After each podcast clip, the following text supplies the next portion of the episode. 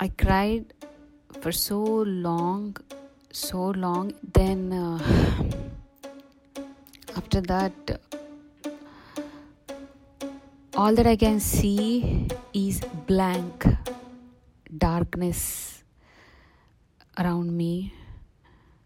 There was a silence, scary silence, and I cannot hear anything.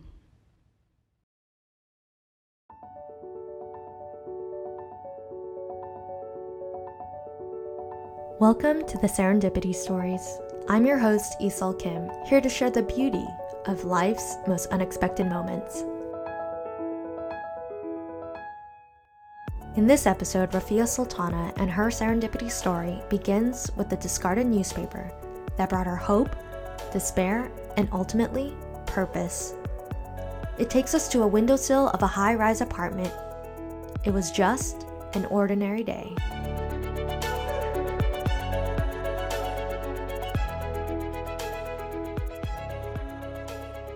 Was Thursday night around 1:30 a.m. I guess. Uh, I was in my living room. My daughter was sleeping in another room.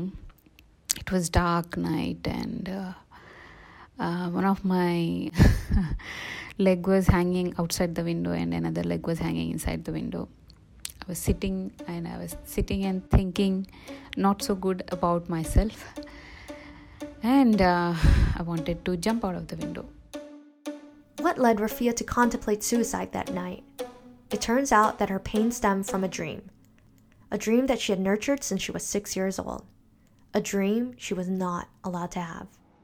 I'm from India. It's a, a small town in India, in Andhra Pradesh.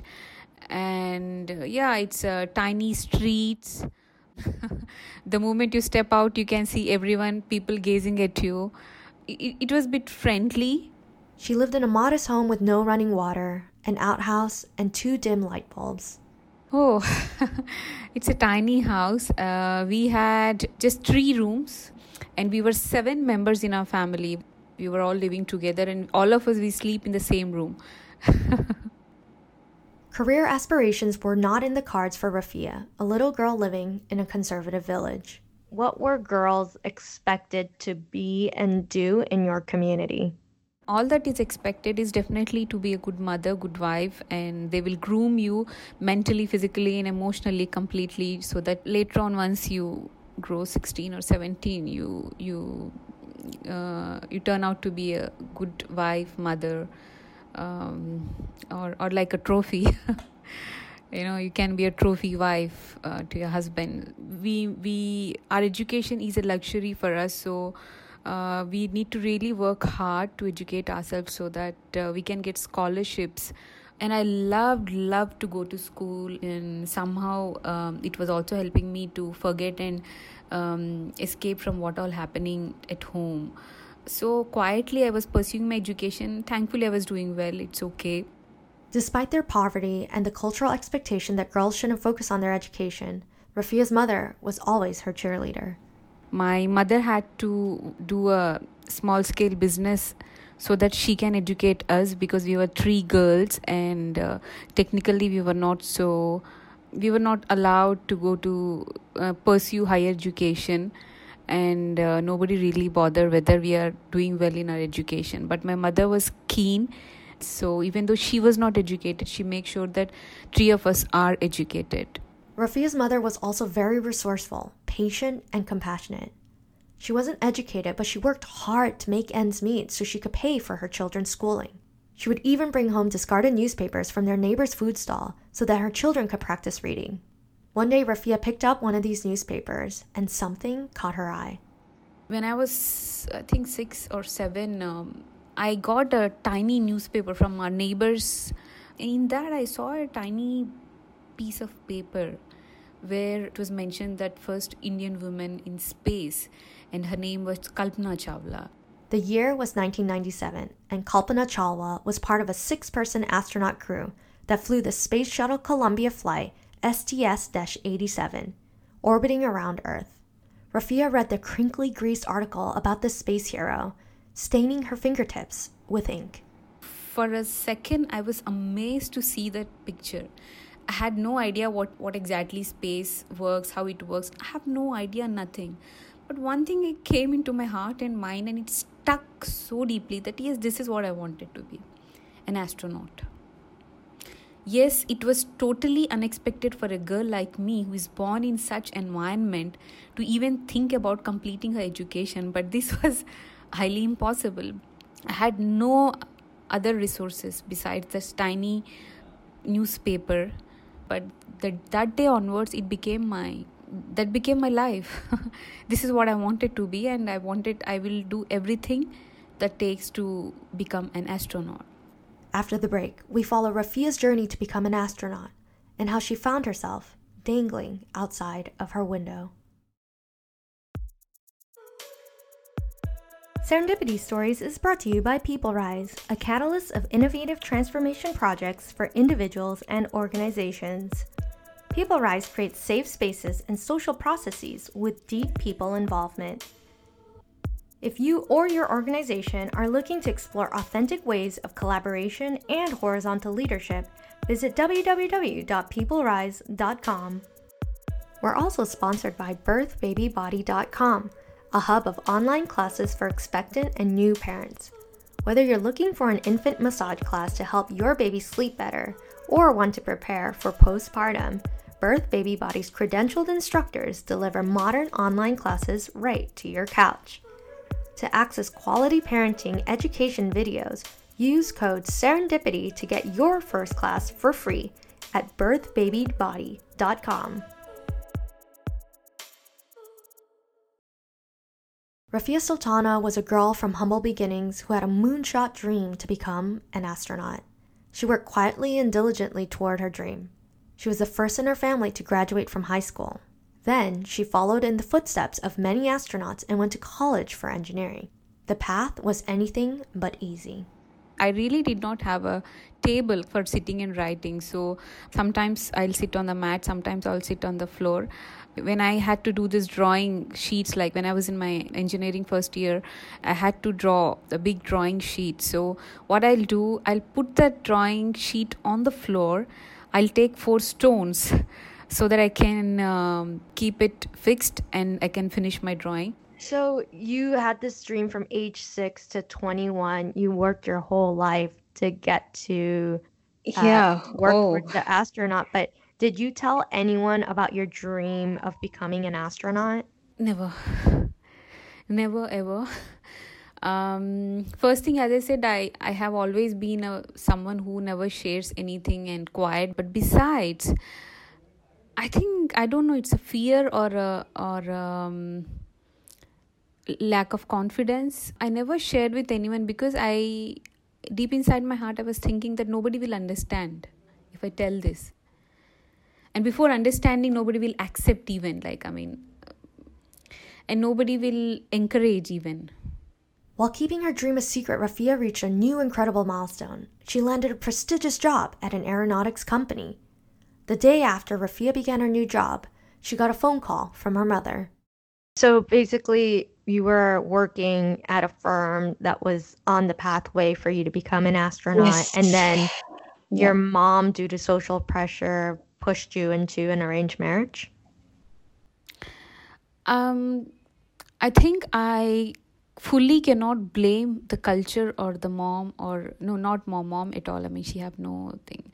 Not the culture or society. I think it's a part of me. If i want i could have said no. I never had that confidence to say no or express what i want or what i don't want.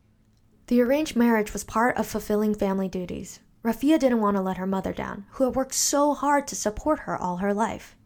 Out of deep respect for her mother rafia quit her job and agreed to the arranged marriage she was waking up 3 a.m. every day and she was working until 12 night. She was taking care of us, four of us, cooking for us, and they, she had zero help. She was doing everything for us. So I was doing my part so that at least all her hard work should not be wasted. In the Western world, we have very little concept of what an arranged what an arranged marriage feels like obviously you accepted it, but describe what it felt like to someone who has never experienced an arranged marriage? Oh, I I met my husband even talked face to face on the day of my marriage, a night after the marriage is uh, done. So how it felt um I don't know. Uh, frankly, there are only two things that was there in my mind. Somehow I felt like maybe I can pursue my education after my marriage. One thing, um, and also I was I don't know. Somehow I was being positive that maybe I can pursue and continue my job or something. At age 23, Rafia would meet her husband for the first time on her wedding day. Remember, up until a few days ago, Rafia had been focused on one goal and one goal only to become an astronaut. But soon after the ceremony, Rafia became pregnant with her daughter.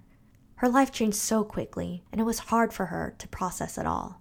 Immediately, when I conceived my daughter, and uh, besides uh, icing on the cake, is I was married to my husband. He's a he's a sailor, so it's like three months he'll be sailing, and three months, uh, one or two months he'll be at home. So I was a young young girl, ambitious girl whose life totally changed to the unexpected phase, and uh, young mother who is not even prepared to be a mother and who don't know how to be a mother, and living in different parts of the world with him alone most of the time like a single parents because he will be away. It's a lot to take of course definitely. It's just it's not only about just the marriage it's it's so many things at the same time happen. I did not even get the opportunity to think and even mourn for what all happened. It's not so difficult for me to adapt to whatever given to me. I, I was highly adaptive but deep inside my heart it was killing me yes. It was killing me yeah. Rafia forced herself to stop thinking about her career so much. But deep down she felt unheard and all alone nobody will understand uh, my dreams. Nobody will understand my loss. Nobody will understand what i'm going through. It was a deep emotional trauma that i was trying to ignore and replace by being replace my thoughts and my life and my schedule by being busy with doing everything you know like a family like like everything that like a mother does like like a housewife. So i think that deep pain inside me i, I think i was facing slowly but i was just trying to suppress it. Uh, i was so surprised the way i behaved. She recalled that night when she decided her life was just too unbearable it was dark night and uh, uh, one of my leg was hanging outside the window and another leg was hanging inside the window. I was sitting and i was sitting and thinking not so good about myself. And uh, i wanted to jump out of the window. That was uh, i was not even responsible about my child who is sleeping next to my room um, right before she jumped, Rafia's husband noticed her on the edge of the window and pulled her back into safety, just in time. They faced each other in the living room, both shocked at what had just happened. That moment, um, luckily, my husband came from nowhere. I don't know because it was already night. He dragged me inside, and uh, I was in my living room shouting and shouting so loud because I have always been quiet. I think that was the first time in my life. I've been shouting a lot. I cried for so long, so long, and I was shouting so loud. After that, um, all that I can see is blank darkness around me there was a silence, scary silence, and I cannot hear anything. And there was only one question in my mind like, what is the purpose of my life? Is this how it has to end? After so many years of being quiet and suffering alone, Rafia needed to understand why.